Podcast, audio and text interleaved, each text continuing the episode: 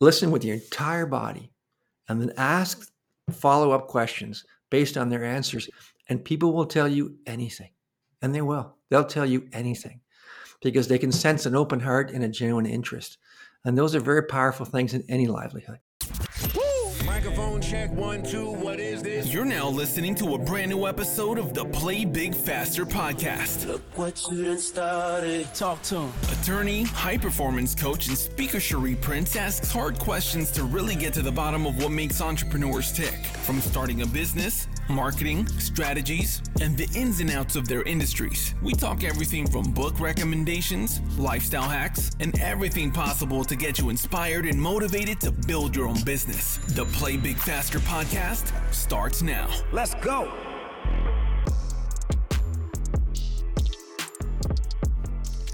Welcome to another episode of the Play Big Faster podcast. We're joined today in this episode by Mike Ulmer. Mike is a writer, interviewer, and a peerless guest. He has written a bunch of books and did a bunch of interviews. Mike, tell us more about how you actually started working with individuals to write books and how you got the buzz to do so many interviews and to just really hone your craft. Oh, well, let's see where to start. I'll start as people always do at the beginning. I was a kid who loved reading sports magazines, Sports Illustrated. I don't know if you remember that. I'd read it, but I wasn't going anywhere really. My family life wasn't great. And one day I got this letter and it said, congratulations, you've been accepted to Lambton College. And I thought, even in the 70s, that was weird because I didn't apply. So I said to my mom, I got this letter from a journalism school and it says you've been accepted. And she said, oh. And I said, did you forge my name? Because that's a crime. Did you forge my name in an application? She said, you weren't doing anything, right? So I went to journalism school and guess what happened? I flunked. I had a great time and I failed spectacularly. The best thing that happened is I met my wife.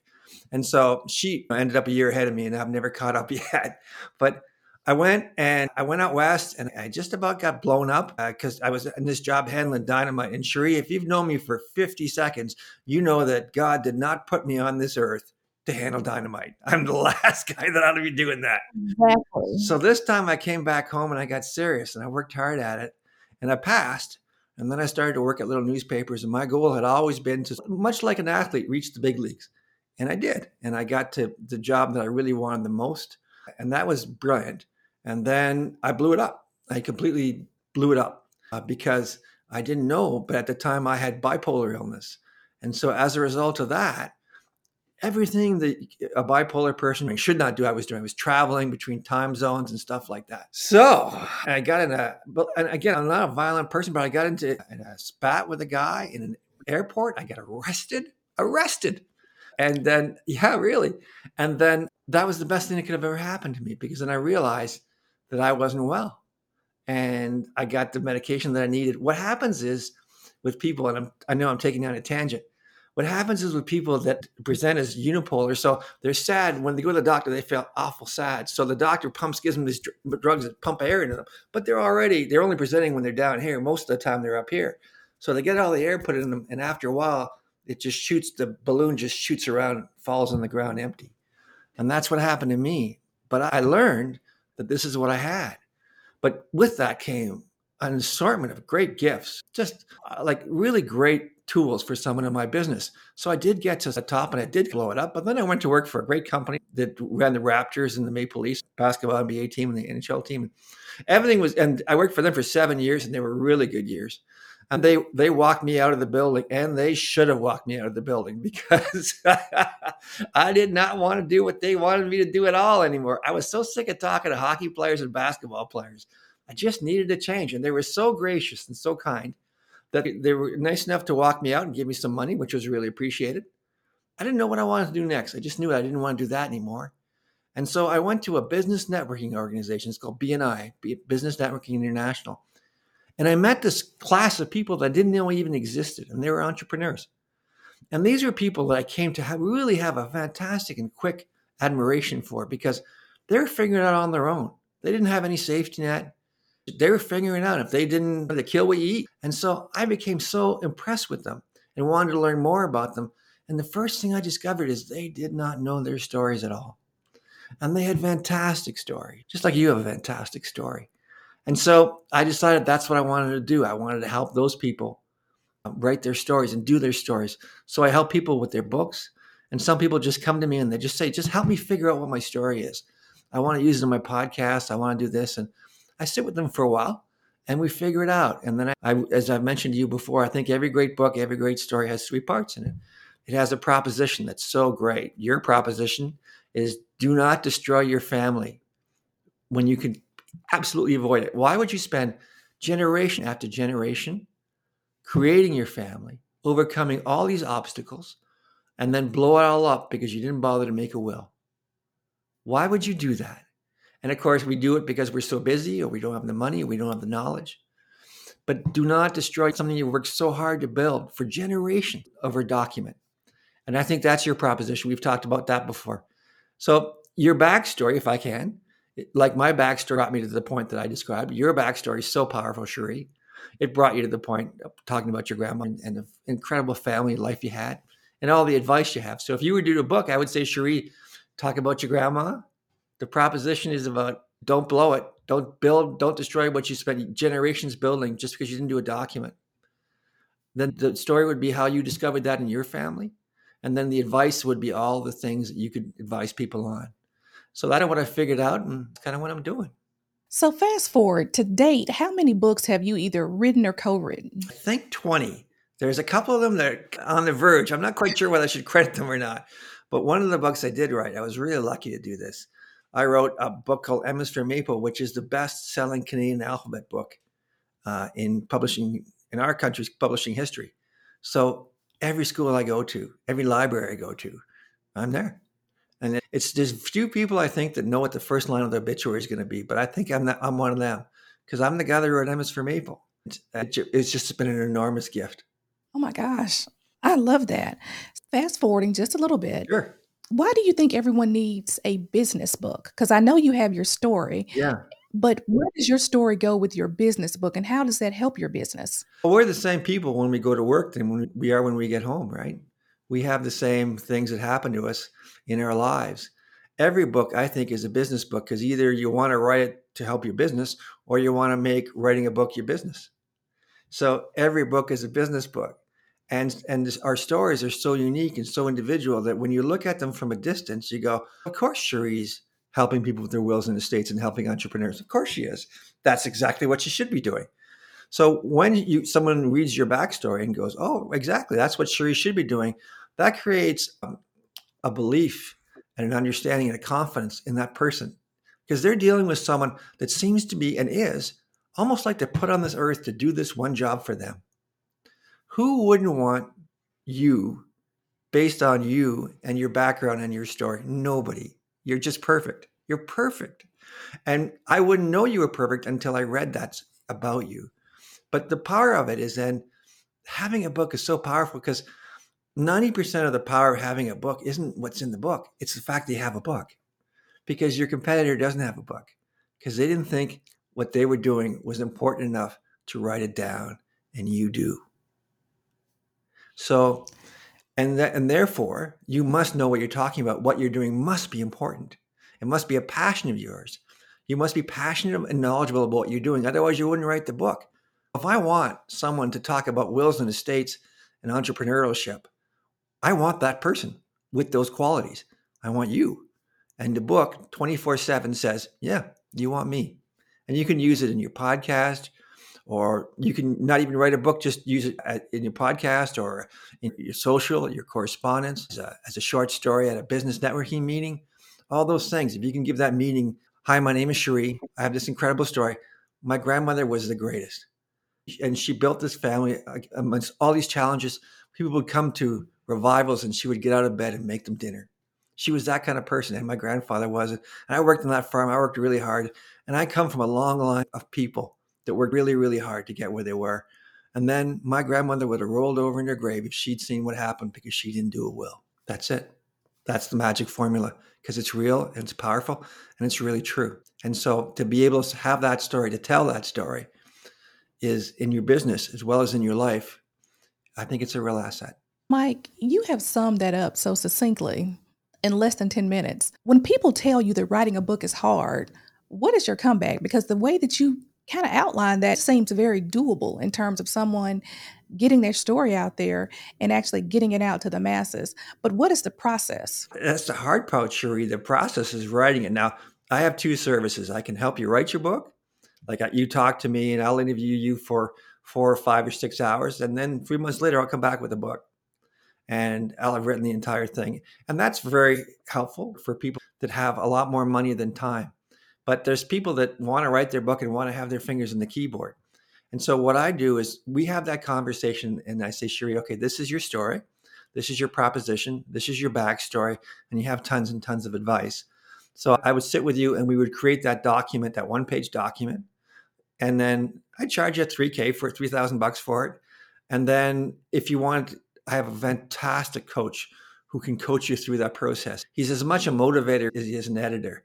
Fantastic guy. His name's Paul Challen. And he'll walk you through that process. And when you need it, he'll kick you in the ass. And when you don't, he'll tell you how great you are. And because he's a brilliant coach. And so he'll help you get that book done. In terms of books now, a lot of people think that they want to see their book in the airport. I would too. And I have. It's great. But the thing is now with Amazon and other services, you're your own gatekeeper. And you, Sheree, you know this. You're your own digital marketer, right? You're your own television station, right? You're your own media voice. And so you control your book. You control how many you print. You control what it looks like. You control what your message is. Although you won't have a publisher coming in saying, hey, Sheree, I'm going to give you $100,000 to tell your story. You are going to have a situation where you can have someone help you write a great book, help you find that great story. And that's what we do. That is so good. So what do you tell someone when they say, you know what, Mike, I want to write a book, but I want it to be a New York Times bestseller? Is the focus ever on the award to the recognition, or do you really try to go from a heart-centered approach in terms of getting the story out there and letting people see that you're an authentic person? Any advice about that? Yeah, I would give lots of advice. The first thing is really beware of people who tell you that they're going to put you on a list, that you're going to be an Amazon, a book publishing wizard on Amazon, an award-winning best-selling author. There's no definition of the word best-selling. Nowhere in the dictionary can you find out what best-selling means. It's not really anything. A lot of people will say they want it, so they want a best-selling book on Amazon. What they'll do is they'll put their book in a rather obscure category. They'll get all their friends to buy it. The moment that thing shoots up to the top of that category, they screen save it, and voila, they're a best-selling Amazon author. It doesn't mean a thing. And so the advice that I give people is write a truthful, true book. And the thing is, people will always tell you, write your book based on your audience. Don't do that. Write your book based on your heart. Write your book based on your story. It will find your audience. Tell them what you're about. The people who want you will find you when you tell them what you're about, because why wouldn't they? Let's get a little bit more technical. Sure. Do I just open up a Word document and start writing? Are there any tools that you recommend if I wanted to be the one with my hands on the keyboard? Oh, sure. Yeah, no, I get that. So yeah, I just used Google Docs. What you do is you create your document. And then if you want to sell on Amazon, I would recommend, if you're going to write yourself, which I think is a great idea, what you need to do probably is get an editor, because not having an editor is like walking into a room with your fly down. It doesn't matter what you say or what you do. It doesn't matter how smart you are. You're always going to be the guy that walked in the room with it, because I've done that a couple of times. I've talked to thousands and thousands of kids. And when I go to see them, we talk about editing their work. And I always do the same thing. So if you indulge me, I'll do this, what I always do. So I say to the kids, do I have a bald spot? And they say, of course, they say, yeah. And I say, no, really, do I have a bald spot? And they say, yeah. Now, the third time's always the charm with a kid. Do I have a bald spot? Yeah, you got a bald spot. And then I turn to them and I say, that's funny, because right now when I'm brushing my teeth, I don't see it. The editor sees the bald spot. They see what you can't, just because your view is this little bit here, right? There, if you knew that it was wrong, you would have done it wrong. So you definitely need an editor, because for every 100 pages, one or two mistakes in 100 pages will sink you, because people don't want to read it. It's hard. Learning and reading is hard. They're looking for a reason to jump off the boat. Don't give them one. So that's the first thing. Really get an editor. The other thing you want to do is you really want to get your book designed by someone who knows what they're doing. And that's not hard or expensive. And there's different services. There's Fiverr and there's Freelancer and different things you can get. But have your book carefully edited. That's more important than anything. And the second thing is have it laid out. And then you have a great cover done. Put your face on the cover. They're not buying your idea. They're buying you. Always put your face on the cover every time. If you have 10 books, have your face on the cover in the 10th book. So those are the things that are the best pieces of advice. Don't worry about the document. It can be in Word. It can be Google Docs, whatever you want to do. But do get an editor and absolutely do get your book designed. What are some of the biggest editing mistakes that people make? Because I see different types of books that people have self-published and then those with the publishing houses, and some are very well done. Self-published, they look as nice as some of the traditional publishing houses, but in terms of editing mistakes the first time around, what are some of the mistakes that you see? So many. The contraction IT'S, that one trips me up all the time. It trips up everyone. I was watching a Christmas movie and they had a sign for it in front of the house and said, the Smiths, SMITHS'. Come on. The Smiths what? The Smiths house? The Smiths, you know, that one is really common. Words like there and there. That's a big one. You can misspell. I've done that one. Yes. Yes. And names are deadly. Deadly. Because if you misspell a name, it's the worst. Because if you misspell a name, the person reading you, like that's 10 times walking into a room with your fly down. Because if they know that's not how you spell that person's name, they're not going to believe anything you say. So there's two things. You have to have them believe that you know what you're talking about with an authentic story. And you have to use some stagecraft to keep them coming. I talked to a woman one time in Arizona. She worked at a ranch. And she worked as a carny before this. And I said, well, that's an interesting job. How did you do it? You know, a carny. How did you do as a carny? She said, I did really well. I said, well, how'd you do it? What was your thinking? And she said, when someone walked by me, I thought that person has my $10 and I want it back. I thought, okay, that makes good sense. With that reader, you got to work that hard. You have to grab them by the throat, if you can, or just by whatever. And you have to drag them from paragraph to paragraph. You have to do it perfectly. Because that person, that reader, is giving up everything they have in the world. Their kids, their love life, their job, everything to listen to you. Honors do not come much higher than that. So if that person is going to literally give up everything they're doing to listen to you, then you have an obligation to border on the holy to make sure that you're giving them your best version of what can help them. That is serious. So I take that very seriously. And that takes work. Well, listeners, no pressure at all to get your book in. I got a book on this. I have a book on this. So I guess I can plug that. It's called A Short Show and Tell Writing, a short book about how to write a short business book. So it has lots of tips and stuff like that. It's on Amazon. And look, I'm going to make sure we have links to all of this so people can have all the goodness in one place. Thank you. So let's get into some secret sauce and some trade secrets. Sure. You mentioned having a great cover. Do you have any tips in terms of the color of your cover? Are there some palettes that convert better than others? Are there some graphics or something to stay away from other than definitely having your face on the cover? Oh, great idea. I don't know, because I use a book designer and he's far more intuitive about the look than I am. Here's my tip. There's going to be people that know more about this than you do in terms of what a color and all that stuff. Seek them out. I wouldn't know what a good cover is until I see it. I play with Canva and stuff like that, but it's like golf. When you meet a professional golfer, you realize you guys aren't doing the same thing, even though you're using the same tools. And that's how I am with book designers. I love that though. And that's something as well. Like even from a business standpoint, when I first started my first business, I was trying to do my own accounting. Yeah. I was doing my own marketing and I was thinking, oh, I'm saving money. Yeah. No, it was taking me all day to put in 3 or 4 transactions. I was terrible at it. And so when I really decided to let the person who was gifted in that area take on that task, I had more time freedom. You know, there were less mistakes. So yeah, I definitely like that. That's what we do. That's in a nutshell. So eloquently put, that's what I do. That's what I do. Because people have more, it's tough and people have stuff to do. You know, if I was my own accountant, we'd be talking on 2 tin cans and a thread. Like, tell me this, because when you're telling your story, how much do you share? Like, how much is too much and when is enough? Oh, thank you. That's a brilliant question. I believe in vulnerability. I could have not told you the story about slapping the guy in the airplane and blowing my career up.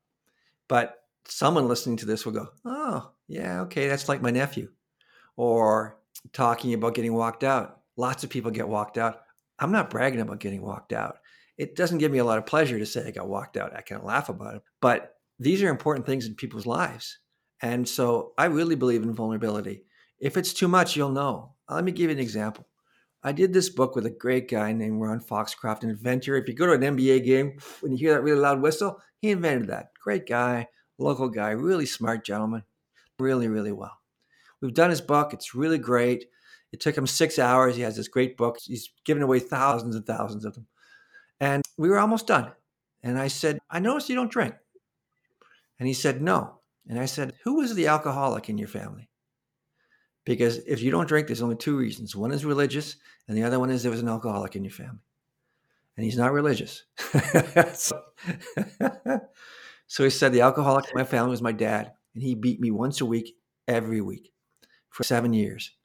And our relationship almost ended when I said, you can't drink when my kid's in the room, my son's in the room. But the thing about my dad, he said, is that my dad was a guy who said, woulda, coulda, shoulda. I would have done that. I could have done that. I should have done that. And he said, I decided when I was a young kid that I was never going to be like my dad. So I don't drink and I don't believe in woulda, coulda, shoulda. That he wasn't going to put that in his book. He wasn't. People tell me stuff they'd only told their wives, and sometimes they haven't even told them, which is an honor. But something like that is so powerful when someone from success, who's had a background of success, shares that. So vulnerability is the number one requirement, because no one's going to hate you for telling the truth. Did you say that he only spent 6 hours with you and you were able to pull an entire book from him? Yes. Yeah, he liked that. He was the guy with more money than time. And so he said, I can always find more money, but I can't get more time. So yeah, I interviewed him extensively, and then I go away, and then I have a kind of a team of writers, and we go back and research it. And then we lay the book out and it gets all done. And yeah, that's it. But Sheree, you don't want me in your life. I'm a pain in the ass. I will not give up until I find out why. And who wants to talk about your alcoholic father, really? Do you really want to talk about that? If I'm working with you, we're going to talk about that. And I'm going to come back and I'm going to ask you more questions. And so there's a point in every client's life where they just want me to go away. And I won't. No. I love these questions. It's almost, tell me more. Okay, so tell me more. And before you know it, you have your book. So Mike, I love it. I love your process. Oh, thank you. You know, Sheree, the third question, and I think this is one thing I can share. The third question is where the gold lives. That's where the gold is. Hi, what's your name? Sheree. Ah, Sheree, what do you do? I'm a lawyer. Oh, why did you decide to get into, I help people with their estates. Oh, why did you decide to get into that? That's where the gold is. It's the third question. And the next third question, the next third question. The thing is, when I was a young man, 30, I got sick. I got cancer. And so I'm obviously alive and I'm fine. But what I learned is that you never have to be afraid to ask someone something. They can always say no. Because I'd sit there with these people, and sometimes it was pretty tough for them. And I'd say, how you doing? And they'd tell me it was good, or they'd tell me if it was bad. But I learned there is no way that anyone would not tell you that there is no potential damage or harm in asking a question. I had been timid before that, and I was never timid after that, because if I can ask you with cancer how you're doing, that's a tough question. That's a tough answer. Everything after that's easy. And so that changed me. And so that's where the goal lives, the third question. And don't be afraid to ask a question based on that. And don't be afraid of looking stupid. Don't think that you're going to look stupid because you're afraid someone will think it's a stupid question. Ask your question with humility. And when you ask a question, do it with an open heart. Like when you talk to, I say this to kids, so forgive me, this is probably not germane to an adult, but I tell young people, when you ask a question, look the person in the eye, right? Listen with your entire body, and then ask follow-up questions based on their answers, and people will tell you anything, and they will. They'll tell you anything because they can sense an open heart and a genuine interest. And those are very powerful things in any livelihood. Mike, if you could give one piece of advice to an entrepreneur on how to play big faster, what would it be? Ooh, tough one. I would say that telling your story is the most essential thing that I think you can do, because it addresses so many things. And as we talked about, it addresses so many things like social media and the elevator pitch and all that stuff. So I would say that's a great idea. Figure out what your story is. I would advise you that it's hard, because to figure out your own story, as we've talked about before, is difficult because it's our story. So it doesn't seem that unusual. But I would really advise them to cultivate that story and use it. That everyone has a story they should use every single day. They should be telling every single day, because it's the anchor of exactly who they are and what they do and why they do it. And in that case, why they can do it better than anybody else. So I would lead people to the story. Love it. And how can people find you if they would like to work with you or find out more about all the books that you have? Oh, well, that's brilliant. It's MikeUlmer.com, Mike, and then ULMER.com, or you can find me on LinkedIn. I'm generally not on Facebook and stuff like that, but you can find me on LinkedIn. And I'll make sure that I include those links in the show notes. Thank you so much for being with us. I had a riot. I could speak with you all day. And until next time, play big faster. Thanks for listening to this episode of the Play Big Faster podcast. Want more entrepreneurial content? I like this. Make sure to subscribe for future episodes. I've already subscribed. I just clicked on it. Don't forget to like and leave a review. Share with a friend that needs this in their life. I think you need this more than I. Oh, and make sure to follow Sheree on IG at Sheree Speaks. And remember to play big faster.